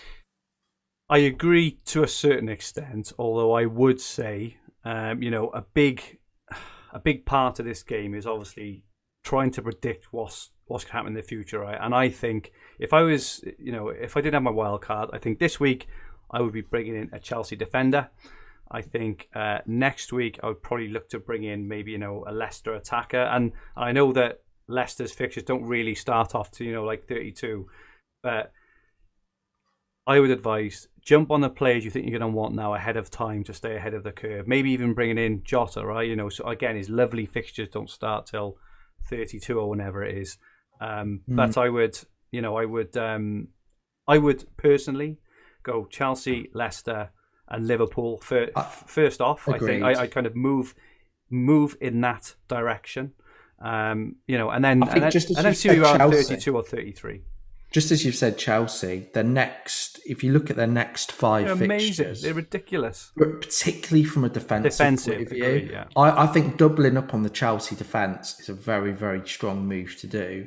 Because you've got West Brom, Palace, Brighton, three teams that hate goals. Um, well, hate scoring goals anyway. Um, you know, okay. I think the West Ham game might be tough, but then they've shown West Ham have shown that in some sometimes they've given teams too much respect um, particularly when they played, um, you know, United and Liverpool, and then Fulham, who can't score. So, and then they could, they've got Man City, who, um, you know, who could have won the league by then and might have a, you know, a more important European title to focus on. So, I just think for me, the Chelsea defence is is a very very shrewd move, I and I think doubling or, or even tripling up on them isn't a terrible idea. Yeah, no, I agree with that. So yeah, Benny, to, to answer your question, you know, I, I think we've agreed. Jump on, you know, a Chelsea defender this week. Maybe you know Leicester or, Chelsea even next week as well, right? If you've got two frees, maybe jump on double Chelsea, but kind of you know, get towards the players that you're going to get to. But I would do it now. I think this is the difference. Don't wait till they've had their haul. Don't wait till you know. Say you want like Alonso is, is you know, all right. He's maybe not the best example, right? But say you say you know you wanted Iheanacho for mm. game week thirty-two. I wouldn't wait till game week 32. I'd, I'd get I'd get him in. I, I'd get him in earlier because then you can always focus your, your next transfer on staying ahead again. if you wait till 32 and he gets his points in 31, everyone will be making the move in 32. You're not you're not getting anything. Anyway, I think Benny's had, had more than enough of our time with his uh, with his question. Um, Owen Yeah, John, and, keep and Ben, Benny keep the jokes up. We all love a good dad joke. exactly. um, Owen Johnson, uh, I'm at 150k. I've been static between 100k and 200k since game week 19 and feel like I've been playing poorly ever since then. For people in a position like me, is it still worth sticking to pretty much the template for the next couple of game weeks, or is it time to go differential with captains and transfers? Um, what do you think about that, Adam? I'd, I'd give the same advice, I think, in terms of. For, for, for me, I wouldn't pay any attention to the template. Yeah. I would, and, and I'm in the same position, so I'm about 140 something k, aren't I? So I, I wouldn't pay any attention to the template, and I would just try and make the right moves for your team. So you, what you just said there, Fergie, if you if you feel you need a Chelsea defender, bring one in. You know, if you feel that you want a Leicester, you know, Iheanacho, whoever it would be, go for them. I, I would I would try not to worry about other people, and this is the you know, the, this is the I suppose where FOMO really, really impacts us, and where we where we think just focus on your own team and driving your own team forward. I wouldn't get too bogged down on ownership personally. You know, if you the, the reality is if you if, if it gets to game week 36 or 37 and you're still in a similar position take a couple of fun captaincy punts at the end of the season that's what i would do right i like the template is the template now, right? Because we've all been hoodwinked by 29. We've all been bringing in Villa, Spurs, um, who else? It in Brighton, or you know, all, all so so everyone's team is very very similar. But I think now, if you look forward, all the teams who we're talking about, you know, I mentioned earlier the ownership of Chelsea defenders is ridiculously low. Chelsea midfielders, Leicester players, um, Jota. You know, there's a lot of really good options who people are eyeing up but don't wait until everyone's got them before you get them. I would get them in now. That would be my, uh, you know, would be a thing. Uh, FPL Notebook John is the popular game week 31. Sorry, uh, sorry, is the popular wildcard 31 strategy less obvious now with the Spurs double or blank combination? To fully attack the double, you'd probably have too many Spurs and Man City to bench them in the blank. Wildcard 33 could be more effective now. I know, I know my answer. What's yours, Adam? Um, I'm just going to come to a point just before before we go to that. I think Sanjay Patel's put stop playing my mobile. This is just so I can keep. You reading the chat, in you? Reading the chat, yeah, yeah. I'm not. I'm not playing. I'm not, pl- not playing a different game and ignoring Fergie. Although I forgot what was the question. now you've said that. I'm not ignoring you, but what's the not question? ignoring you, but no, yeah. Okay. I, I, was looking at the chat as you were That's speaking. Okay. Um, is the is the popular Wildcard 31 strategy less obvious now with the Spurs double blank combination. To fully attack the you'd probably have too many Spurs and Man City to bench them in the blank. Wildcard 33 could be more effective now. Yeah, it could be actually. I mean, I haven't. This is something I haven't ruled out. I think I'm likely to wildcard in 31, but I, I, I, I do think that, you know there, there is a possible there is a possible argument for that. I think for me, what I will do is I will see how this game week pans out in terms of how my eleven perform. Yeah. If they're looking good, if they're looking in form, etc. Um, and make a decision after that. I always find it helps to see the lineup as well for the yeah, for the for the following enough. game week. Um, yeah, so I, I think I, think I think it's it's a possibility. That said, I think it's easy enough to set up to, to, to wild card in 31, benefit from some of the good fixtures coming up, and then have a plan around Spurs.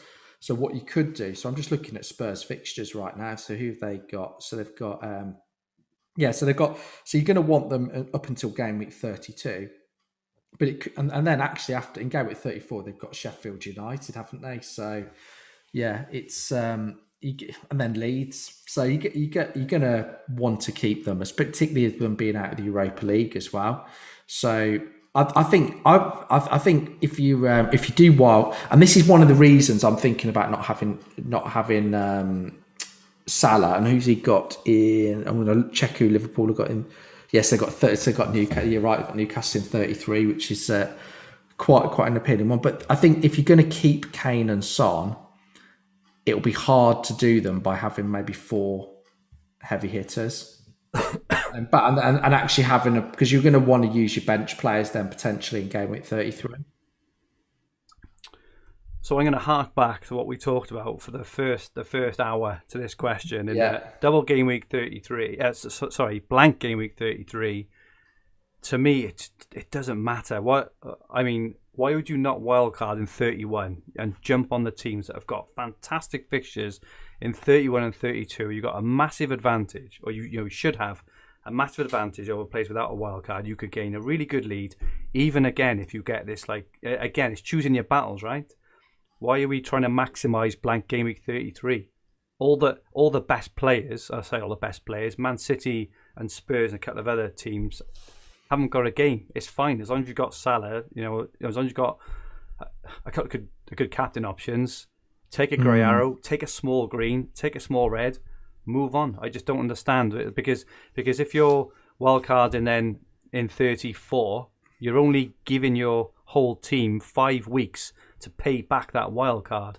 Whereas in 31, you're giving it you're giving it eight weeks, like like a quarter of the season almost, to really get the maximum value out of your wild yeah. cards. And that's that's just my my my view on it. I mean, um, the the only thing I would say, and the one the other thing that I am haven't ruled out is actually wild carding in game week 32 and the only and this, this depends on how my team how, how, things go this week because you look at the some of the game week 31 fixtures so spurs have got man united the reality is you would have two spurs in your um, in your wild card. You've got Wolves have got Fulham. I'm not sure that's a good. I, have I'm not sure on that for Wolves that's to be honest. I, I, think Fulham. The more on it is that, that Fulham will target that as a game to win, and I think that could that could potentially be a trap. You could have already with your moves, you could double up on Chelsea defence, so you're not going to be too worried there. West Ham have got Leicester. Uh, is that I'm not sure that's a great fixture. And the other benefit of potentially waiting a week, just playing devil's advocate because I'm no no here. good stuff. The, the, other reason for potentially waiting a week is Maddison's back, isn't he? So what could that do to the Leicester starting lineup? Yeah, agree does, with that. Does Iheanacho drop out? Yeah. He probably won't, but it's worth worth you know. Then you can you've got that extra week's information to jump on them for the West Brom game. You've got. I'm just looking at the looking at the other fixtures. Okay, Leeds have got City, but as we said with City, that's the um, you know I think they'll rotate in that game. So are you going to really want to go go big up big on City? Liverpool have got Villa. Villa have been very good defensively on the whole, particularly away from home. I don't see Liverpool putting you know three or four plus past Villa uh, in that game. So. I think there, for me, there could be an argument to wait into 32. I, I think now I've just talked through it. I think if I, I, I probably wouldn't wildcard in 33, it will either be 31 or 32. But I could see the benefit of waiting that extra week. Um, but it, but a lot will depend on how this game week goes because yeah.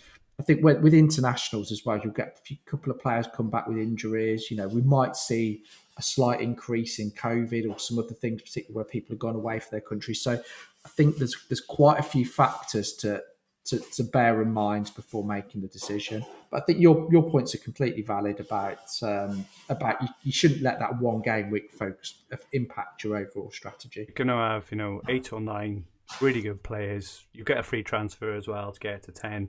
Spurs playing, you know, Spurs have got the double in 32. They've also got really good games in 34 35. I just wouldn't overthink it. You know, I just think again that's that's a really good example of choosing your battle on the you know on that game week.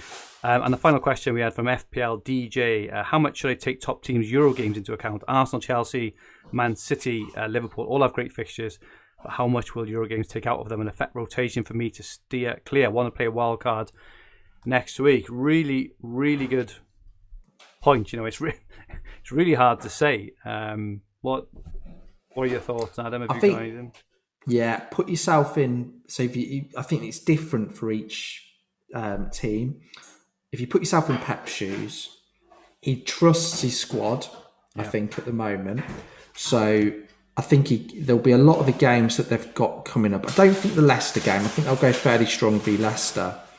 But if I look at some of the games after that, he will probably trust some of the fringe. Not say it's not really fringe players, is it? But he will. He, I think he, he, he will probably prioritise the Dortmund games. Yeah in terms of De Bruyne, maybe Gundogan, and some of the you know the the the, um, the so-called first team players. I think then, um, if we look at Arsenal, I think for me they prioritise the Europa League. Yeah. That's the only. They're not going to fit. I don't think they'll finish in the top four. I think most people they're too they're too far behind. I so I think the only what they've got to prioritise the Europa League, and surely that'll be the message internally. And I think that impacts um, both their starting eleven, which will have a knock on effect to their their defence, etc. And then which which attacker do you go for? Do you go for Lacazette? Do you go? I think there could be an argument for having Lacazette if you've got a strong squad, maybe because he because he I think he's looked when he's played through the middle, he's looked well. fairly. He's yeah, ex, ex, exactly. I think Aubameyang's too much. If he's going to be rotated, he's far too much. And I mean, someone like Saka, fine, but you know, it, it might be have to say Saka and Raphinha, knowing that if Saka doesn't play, you've got Raphinha coming in, or or fine. So I, I think you've just got to look at each of the teams individually, and um, I think that every team will be in a a very different situation in terms of what they've got to play for and what their mindset is. I don't believe, I think there is a such thing as teams being on the beach, and but I don't think it's always a case of just because you're fighting relegation that you're going to always see that team improve. I think it depends on you know. Some, there are examples where teams are fighting relegation where a lot of the players want the manager to be sacked. So I think stuff like that can impact and it'll be interesting. I think um, I think Chelsea you'd expect. I think they'll have a balanced approach between the the top four and Champions League. Um, so it's um, Liverpool's quite a hard one to call as well, particularly with the injuries they've had. So again, you might see a bit of a, a managed minutes, but I think the two where you'll see the rotation are Man City and Arsenal.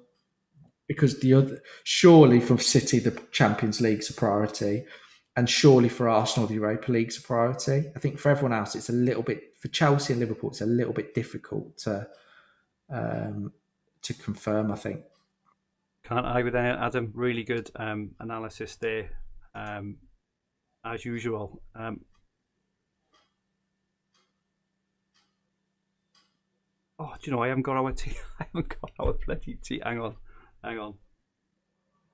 No, I have got our teams on screen. I thought you didn't have our teams on screen then for a minute.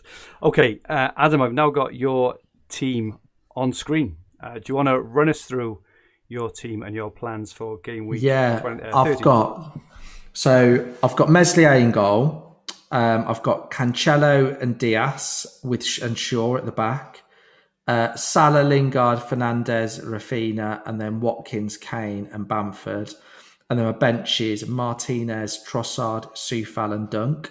I've decided I'm starting Meslier. I think actually this is where the clash of the correspondence was quite good for, for, that I did because I decided at that point I was going to start Meslier over Martinez because I think the thought process there again is Fulham need to win. Yeah. They're at the stage now, and I think they're more likely to score than a Sheffield United who have got a number of players injured, and you know, with Wilder leaving, they've got very little motivation. So, I, I think I'll, I will, I will, I will stick with the Leeds keeper.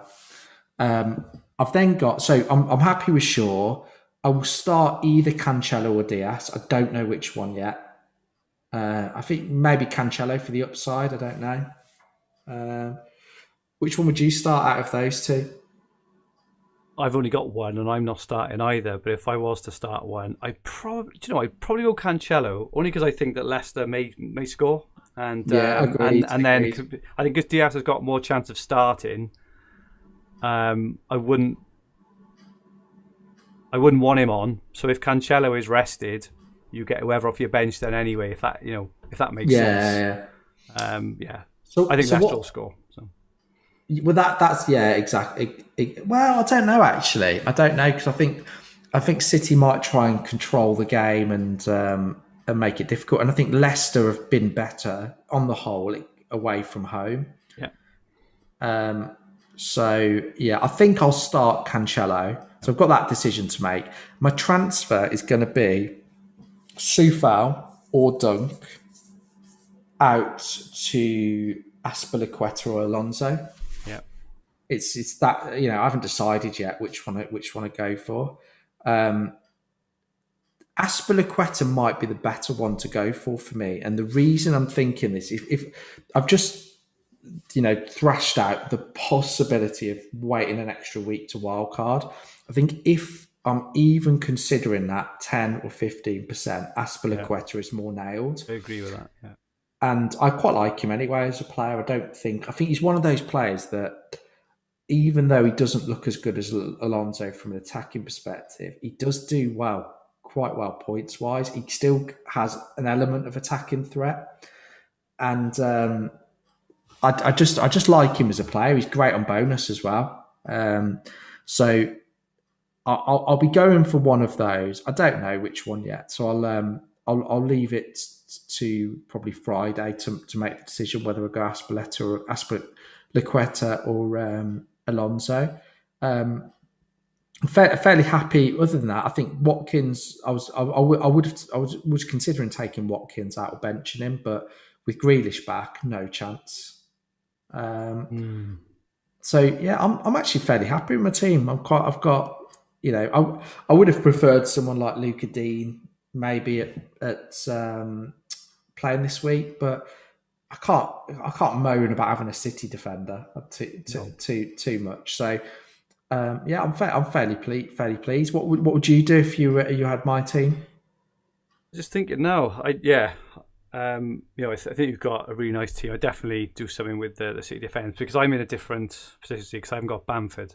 So um, yeah, if, if I was you, I'd do the same thing. I think I would just go to Azpi um, because yeah, if you look at so if you look at my team, so I've got Martinez and got the moment as it stands of a Dias, uh, Dallas. I'm quite happy actually holding home against Sheffield United, uh, Shaw and Digne, uh, Bruno, Son and Raphinha. Kane, Antonio, and Watkins. And at the moment on my bench, I've got uh, Gundogan at the moment on my bench. I'm not sure if he'll stay there. Um, Dunk and uh, Trossard. So my my immediate thought um, was to go Watkins or Antonio to Bamford, um, because I do think you know Sheffield United just haven't looked good, and um, Bamford, you know, is probably a really good option. Um, other ones may you know you know in terms of, of one week punts of what we were talking about earlier you know there's um, Werner Havertz Mount um, the Chelsea players. So they'd be the ones I would be considering for a one week punt. But I look at my team and I'm just like I say I'm over the moon with it to be honest because nearly every player has got a plum fixture so um, I'm quite happy um, or is it lagging or is it okay now yeah, yeah, I think we're okay it's now. okay now. Well, uh, uh, apologies, guys. I might have had an internet issue for a second. Then hopefully, I think yeah, I think you look you, you, yeah, your team's looking good. I definitely start Gundogan. Um, if I if I had them, I don't think there's any reason not to. Um, but yeah, I think actually, and like I say, I'm definitely wildcarding next week because I want to try and get ahead of the curve on some players when everyone is bringing them in. Um, the week after or the week after that. Okay, finally, we move on to uh, game week 30 captaincies. We put um, poll out earlier on Fantasy Football Hub. Uh, we put uh, Dominic Calvert Lewin, who's playing Crystal Palace. We put Harry Kane playing Newcastle. Bruno Fernandes playing Brighton and Bamford against Sheffield United.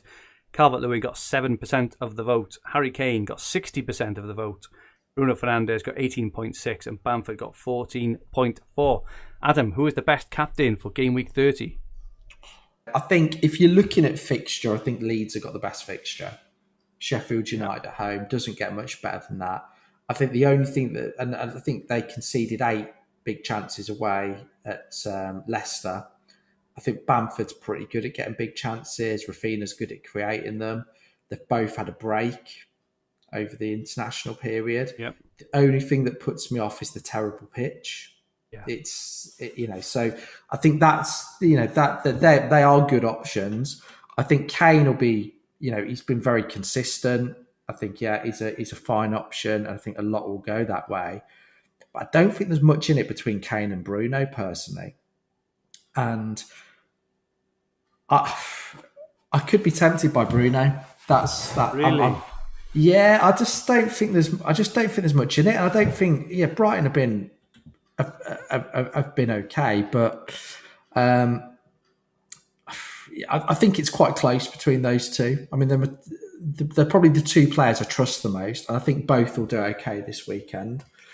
Um, at the moment, I'm on Kane though, so uh, which I will, I will, I will probably stick with. But I think Bruno, uh, you know, he's he's just so consistent, isn't he? That's the and um, I think Brighton defensively have been better at home than they have away. And um, you know, United seem to do okay against Brighton in the last three or four matches. They've done quite well against them. Um, so yeah, I, I, I think it from yeah, I'm I'm I'm I'm close between Bruno and Kane at the moment, um, and I don't know which way it'll go. Okay. Um, what do you reckon? I've got a FOMO, so I'm going Kane. No, I'm not. No, um, that was easy. uh, so okay, so um, I think I'm going Kane. Um, just the reason I'm going Kane is um, I think that uh, Kane is the best option. Really, I, I haven't really got um, much much more to say. I do think you know Bruno is the option. I just I just think it's one of those for me where um, Kane against Newcastle, Newcastle awful, Kane on form. Um, mm. I just I just I I'm struggling to look past them. Um, a couple of other uh, shouts that we had were for Raphinha. You know, I, I think yeah, there's, there's you know potential, um, you know, uh, really good um, upside on Raphinha against Sheffield United. Uh, Azpilicueta is probably um, a decent one, maybe as well. I would say, you know, if you are bringing in Azpilicueta, I'd, I'd say clean sheet against West Brom is pretty much banged. He's pretty good um, on bonus as well, and uh, you know he's always got you know a potential uh, attacking attack and return in him in him as well. I think the uh, I think the chat's a couple of minutes behind. It's all we're muted. Chat's now. hilarious. I did, I did that. Hilarious. I did was, that. Was Fergie miming? I like that one. Um, to be fair, just because I mentioned the pitch, FPL news he's brilliant in terms of Leeds. He knows his lead stuff, don't he? Yeah. He's saying the pitch is pitch is good now, so we'll have to we'll have to wait we'll have to wait and see on that one. I think if it is, I think lead I think Bam- Bamford, particularly with the with the England snub, could be a great shout I, this week. I agree. I agree, and, uh, and and you know what? If I was chasing, if I was chasing a mini league, these are one of the things where I may I may go for Bamford. I actually think Kane is the best option, which is why I'm going for Kane. If I was chasing, nothing wrong with Bamford. Well, let me let me ask you a different question. Go on. and this is this, you know if one of the games was to, to let's say they were going to was going to finish 4 0 would you think it'd be more likely Leeds beat Sheffield United 4 0 or Newcastle lose 4 0? I, I can't remember the last time Leeds scored. I know they scored two. Uh, sorry, not not not scored. Yeah. I know they scored two against Fulham, but before that, I'm sure they didn't score for two or three games. Um, so I th- I think uh, you know, I may be wrong. This is all from memory, but I think Leeds have only scored two goals in the last three games. Um, and you know, once once Spurs get on a roll, Son should be back. Bale may be in the team. I actually think it would be Spurs personally. See, I, I think I think I'd go for. Um, I, I, don't. Newcastle don't often get thrashed at home. They're not very good, but they don't often get a, a big beating at home. Whereas Sheffield United, I mean, they're, they're they've had a few beats. I think the last couple of matches they've, they've lost three 0 West Ham, five 0 five 0 uh, They've got they're down. There's not really any motivation there. I think they've got. I'd, I'd be interested to see what what um, centre backs they've got available now. But yeah, I'm. Um, you know what? You might be talking me into that now, Adam. I, am just, I'm just, I'm just what I can see with that Newcastle game. Newcastle desperately need points and it I mean a lot depends on Son and whether he's fit. And I, I, I haven't you know looked at all of the team news yet. There might, there might have been he might have been in training for I, do you know anything on Son at all? Uh, saw in uh, in in Ben Dinnery's uh, hub article earlier just said um, he, he is expected to be back for the Newcastle game. That's all I've seen. Okay. So um, it's yeah I, I just I I I, I um I do like Leeds for this game. Um, And I think the only thing that's putting me off is that there's been a couple of times where I've banked on Leeds this season. It hasn't, hasn't, hasn't quite worked it? out. Or a couple of times I've Happens, don't it? and it's um, and it's making me think, well, that hasn't hasn't, hasn't worked out. Am I better off just going going for Kane? But I, I think this fixture, the, the two things are, Raphinha looks brilliant at the moment. He's one of the best players in the league on form for me. I don't. I don't. I don't think his. I don't think his points reflect it. I think. I think. No, no, no. Yeah, But, but he's just he's actually he's just so involved. yeah, he is. And I think I think Bamford had a knock, didn't he? And he soldiered through that um, Fulham game, but you could see he was quite hungry and motive. You know, he, he, he, yeah. I, I don't know. I think Leeds. I can I can see a, I can see a comfortable win for Leeds. So that could be.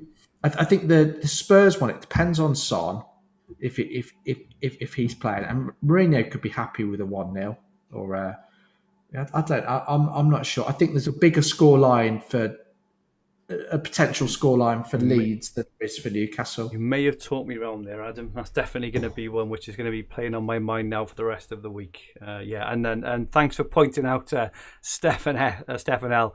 Why do you have a Vardy pick when he's not even in the top four captains? That's a really really good point of a mishap there. Apologies for that. And Stefan Stefan then also says I'm putting triple captain on Rudiger this week. Wish me luck. Um, yeah, uh, Sanjay looks like he fancies uh, Leeds. He's all over Leeds. Uh, Mitesh Patel says Luke Shaw. Uh, Sanjay also asks about Brighton. Um, yeah, lot, uh, quite well, quite, quite split on the chat actually. I'd have thought it would have been a lot more, you know, think, Kane, Kane, yeah, Kane, but it's very split on the chat. I think if you want a fun punt for a week, Alonso's a good one. I think he is, but I It's like- just if he gets benched, there is still that poss- There's still that possibility. Every, everyone, um, I think, logic to me is that he will play because I think particularly you think West Brom set pieces have a have, you know have an extra six footer throw thrown in there to defend them, and he's he's not been on international duty, but you just. Uh, I, I think maybe for the captaincy, it's a little bit of a risk. He could get a one pointer, so yeah, I, I think he's he's worth he's, he's worth considering. But I think I'd probably go Bamford or Raphinha over over the Chelsea defenders. Okay, so the four, the four and over then. Uh, so we Go got Calvert Lewin, Kane, Bruno, and Bamford. Who is your order for those four? Um, okay, I am going to go Bamford number one, Mm. um, and then everyone will go well. I'm, and, I, and I may not captain him, but the, for the purposes of this, I'm going to go Bamford number one, um, Bruno number two, and then Kane and Kane, and then Calvert Lewin last. Okay. I think. what do you reckon? I just think I'll go Bamford, Kane, Bruno, and Calvert Lewin. But I'm not. I'm not sure on Bamford captain. I definitely won, But you've definitely, you know, you and the guys in the chat have definitely uh, shown me the merits. The- FPL Heaney's made a good point. Um, Yorkshire Derby or Sheffield United, they will be up for it. You know, there's there's that to consider as well. Um, I think, I think, yeah, I, I think one of the things Black Box did a really good job on this, and in terms of breaking it down, but it's looking at um, where the hauls come, you know, so where the ten plus uh, point point score, and it's something that we we we've mentioned, but not not necessarily gone into the granular detail.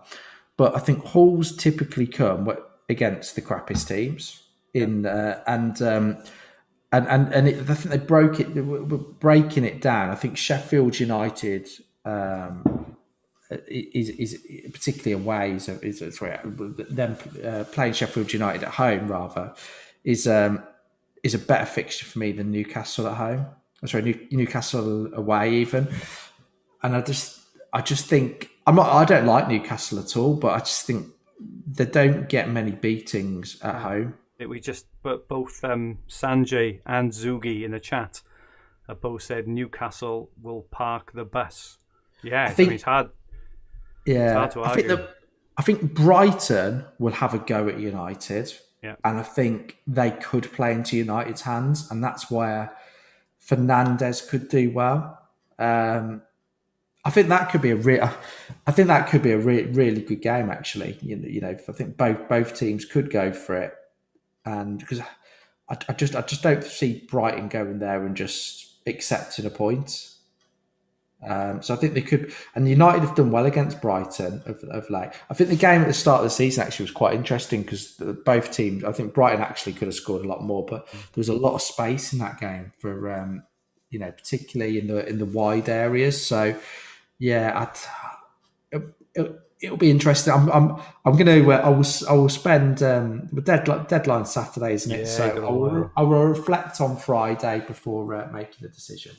James Richardson says, "How about an anti-FOMO Alonso captain versus West Brom? You know what? If you think he's going to play, I think I think he he's the hell of a captain shout. You just don't know. You do really want to risk a one pointer when there's more obvious options. That and that was my kind of reasoning in my hub article this week about not bringing Alonso in. It just seemed a bit of a waste of a transfer when you can bring in, for example, Azpilicueta, who you know is going to play and is you know is very likely to keep a clean sheet, or you know you know in my case it was Bamford, or maybe you know a bit more of a, a fun midfield punt, maybe a Chelsea mid, or or maybe Werner, or you know someone like that. But um, I, I think a few people have mentioned Reece James in the chat. 'cause I, I think somebody even put about um, Hudson Odoi being injured, so Yeah. he could he could Yeah, be a you really know he Yeah. could be a really good shout. But then they may save him for the uh, Champions League time, mightn't they? So it's if if Hudson Odoi is injured, so. I just think, yeah, there's, there, there are going to be a few unknowns. And what I also find after the international break as well is there's always a couple of benchings that you wouldn't have predicted before fair point. or a few players missing. So I think I think a lot of people have got strong enough benches to cope with that. And who knows? I might I might actually get some bench. I, no- I would love nothing more to get a haul from an auto sub this week. I've not. Had, I, I just keep saying going on about it, but I've I've not had. I think I've got thirteen auto sub points all season. How you can't like you can't. So I would love nothing more than to get a haul as an auto sub this week. That'd be my top wish for the week. Final word in the chat on captaincy, Mr. Brown. What about Dallas? Guaranteed clean sheet, and if he returns, we'll get a 12 to 15 pointer. You know, I've got Dallas, and uh, oof, that's not that's not a bad shout either. There, um, the Hub prediction tool um, predicts Harry Kane uh, up the top, uh, Bruno Fernandes second, Mo Salah third, uh, Mason Mount fourth, and Really? Azpilicueta fifth. So that is the top five as predicted uh, by the um, Hub Point Predictor. I'm surprised by Mason Mount in there. I am as well. Like So high. I'm not surprised. I don't think he's a bad pick, Yeah. but predicted to have uh, 5.4 points. Um, if you want to use the predictor yourself, go to fantasyfootballhub.co.uk and click on the predictions tab.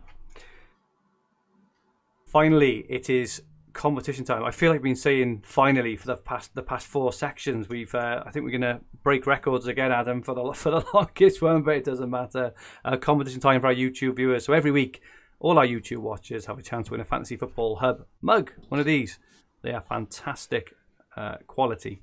Uh, we are selling these too, along with other Hub merchandise in association with that FPL merch. The link in the description below. We're currently running 20% off Hub discount using coupon code FFHub20. So last week we ran a competition and we actually said, uh, guess the average FPL score.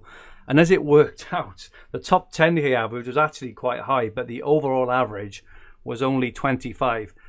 Now, I went through the chat earlier. I went through all the chat, both on the live chat that we had um, on the last one and in the comments after. I couldn't see one person guess 25. There was a few for 24, a few for 26, all around it, but I couldn't see anyone. So if anyone can prove to me they put 25 in the chat, please feel free to send me a screenshot. But in the meantime, um, David McCann uh, chose 26, uh, which is just out. He was kind of the next one out. So David McCann, um, you have won yourself a Fantasy Football Hub mug. If you drop me a DM, we'll get that sent out for you. Um, so the competition this week and a chance to win one of these mugs. Please like the stream, subscribe if you haven't already, and then comment on who you think will be the top FPL point scorer in game week 30. It's limited to one entry each. If there is a tie, we will do a random draw for the winner. Adam, who is your pick this week? oh, I know who I'm going for for this week. Who I've not mentioned the whole pod. I'll give you a clue. He's the best player in the league. Ah. He's returning from a little bit of a break. Oh, And I think, given how England have done with that, and we might have a little bit of a point to prove, particularly with how well Mount and other players have done. So I will be going for Super Jack Grealish. Wow. And, uh, and I can't I can't believe I mentioned him all pod. I know, I, I, but I think it's just the fixtures after aren't great. So I thought it, maybe it's the last time I'll ever get to mention him this season. So that's that's what I'm going to go for. I'm going to go for feast or famine. Uh, Marcos Alonso. He's either yeah, going to get a 15 pointer or a big fat zero, but I am going to go for him. Yeah, no, very good shout. Uh, please, please feel free to put in the chat um, all those who you think are going to be the top point scorers for the week. Uh, top of the at FFH underscore Green Arrow Mini League in 10th place, James Jurovekic. Uh, ninth place, Marco Lukic. Eighth place, Michael Helen. Seventh, Matt Graham. Sixth, Vigard Knutson. Fifth, Victor Sandberg. Fourth, Douglas Wong. Uh, third, Daniel Haynes. Second, El Kamali. And still top, uh, Luka Bubnic, who had a bit of a nightmare week actually. Only scored 38 points uh, in 72nd overall in FPL. Very well done to everyone on that list, and well done to Luca. Uh, make sure you join our FPL podcast mini league. There will be a prize for first place, including a guest appearance on our first pre-season podcast of next season. The mini league code is LV24ZG. I've just put that now in the chat if anyone wants to copy it, or our YouTube watchers can join using the auto join link in the description below that is a wrap from us. Really, really enjoyed um, the pod this evening. I really enjoyed that. You know that uh, strategic chat. Maybe we'll have to do you know a few more of those. I think I think because the last kind of five or six game weeks have been dominated, haven't they, by you know doubles and blanks or whatever else. It's what we've been kind of yeah. talking about. But yeah, we'll have to have a, a you know a, f- a few more strategic chats. If anyone in the chat, you know, or if anyone listening, um, or you know, or kind of watching this back on YouTube has has any um topics that they would like Adam and I to discuss in coming weeks. Next week is wildcard week, so you can you know can wipe that one. But after that, if anyone wants us to do any more strategic pods, please please feel free to give us some you know some ideas, and we will gladly jump on. Um, many thanks as usual to all our loyal watchers and listeners for all their great questions and comments. Apologies that the stream uh, didn't quite um, work out for a minute or two in the middle. My internet died for a second by the look of it. Apologies for that all. Um, and thank you so much for all your great questions and comments. We really, really, really appreciate your support and interaction.